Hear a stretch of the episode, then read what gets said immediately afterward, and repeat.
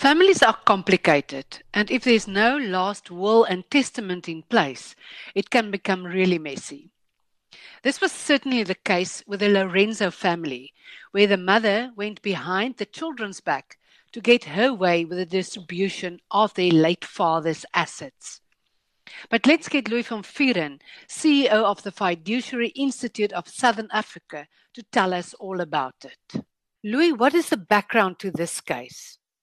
In this matter, the surviving spouse of a deceased person was the spouse in a second marriage and the stepmother of the deceased's two daughters from a previous marriage.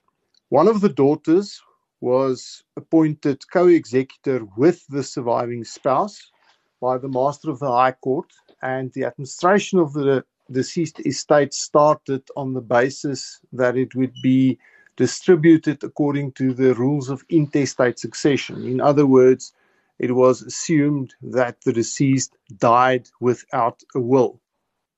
During the administration of the estate, the stepmother and the co executor started disputing how the assets have to be distributed, particularly some assets situated outside South Africa.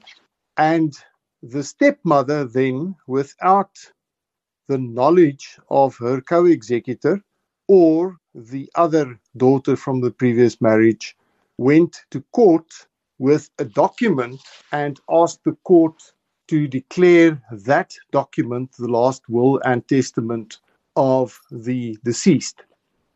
The document in question was a set of instructions to a trust company to draft a will for the deceased, and this set of instructions was signed by the deceased. However, the document did not comply with the formal requirements for a valid will, in that it wasn't co signed by two witnesses in the presence of the testator when the deceased person signed the instructions. The surviving spouse, the stepmother, approached the court on the basis of the court's power to condone such a document under Section 2, Sub 3 of the Wills Act and was successful. However, the stepmother did not notify her co executor, one of the daughters, nor the other daughter of this application to the court, and only the Master of the High Court was cited as a respondent in this application. The court granted the order as there was no opposition noted in the High Court in the application process. Later, the co executor daughter realized what had happened. They were notified by the trust company to whom the instructions were given to draft a will. And they then went to court on an application to have the order of the court declaring that document a will to rescind that declaration of the court.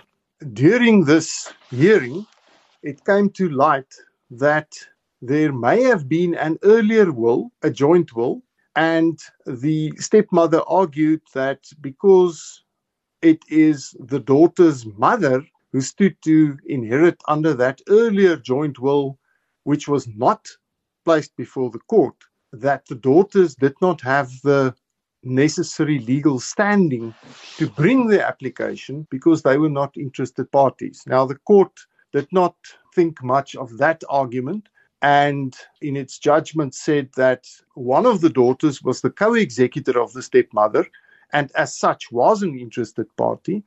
And the stepmother by referring to an earlier will in which the previous spouse was the only heir acknowledged that she did not notify all interested parties of her prior application to have the set of instructions that document declared a will by the court.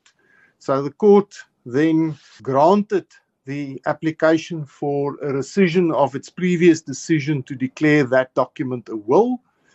And what was interesting in the case is the court took a dim view of the actions of the stepmother and gave a punitive cost order against her, ordered her to pay costs of the application by the two daughters on the so called attorney and client scale of costs.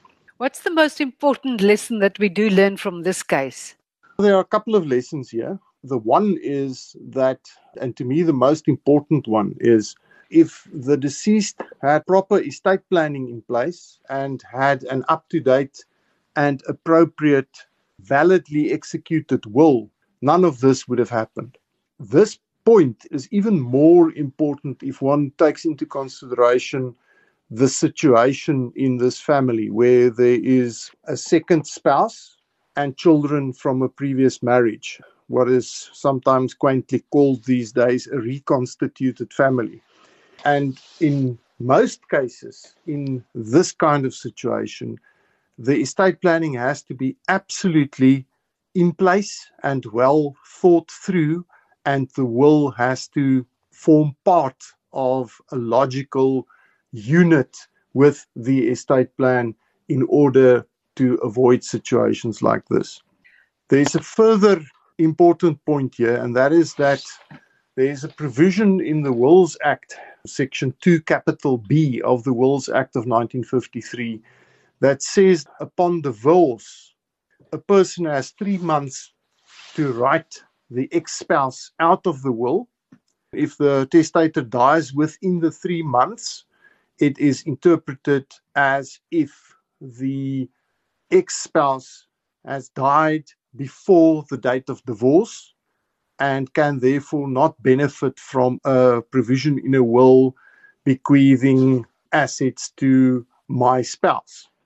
After the three months, if you do not amend your will during the three month grace period, the ex spouse comes back to life, so to speak, and will inherit again from that will if the will refers or bequeaths assets to my spouse. Louis, there was another interesting case relating to this rule. Will you tell us about it?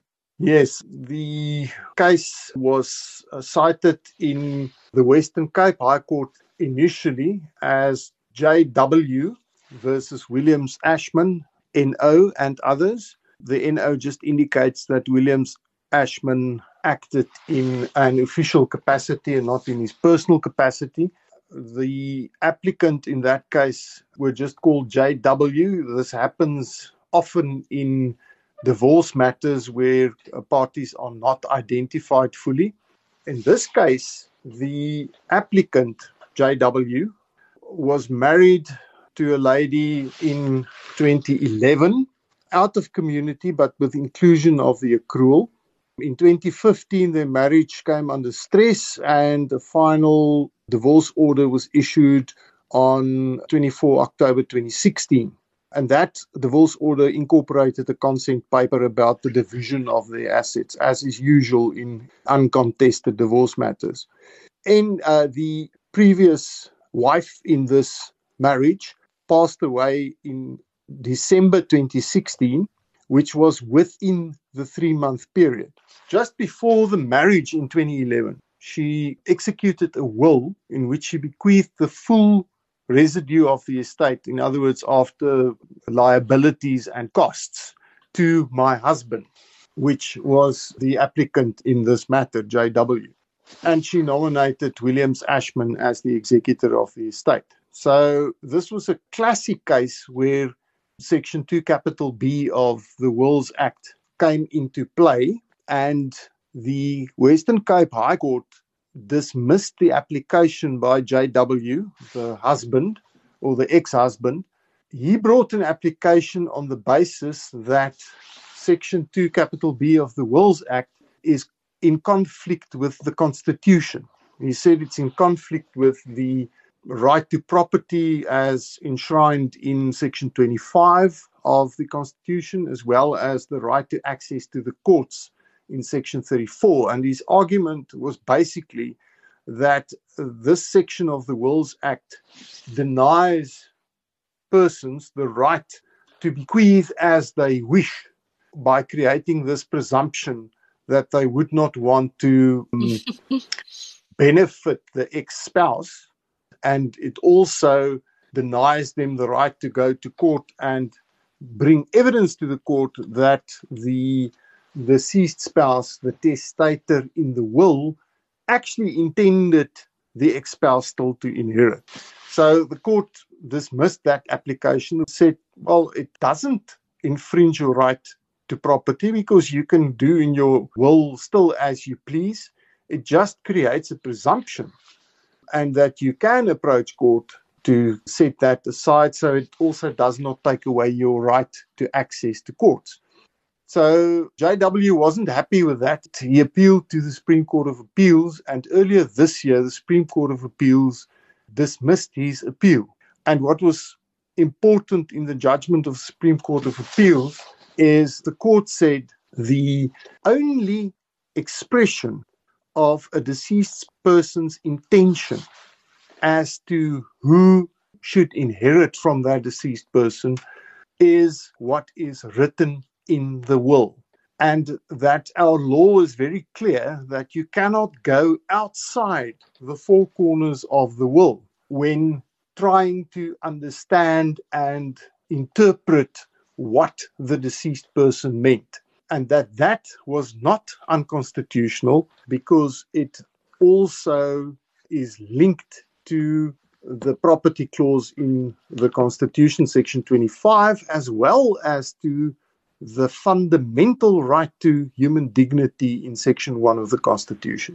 What this case underlines is the importance of actually amending your will within three months after divorce. It is extremely important to, after a divorce, sit down, decide whether you still want to benefit your ex spouse. And if you don't, then within the three months to execute a new will excluding the ex spouse. Well, there you have it. Make sure you have a proper will in place before you die or after your divorce. Thank you, Louis. Louis van Vuuren is the CEO of the Fiduciary Institute of Southern Africa.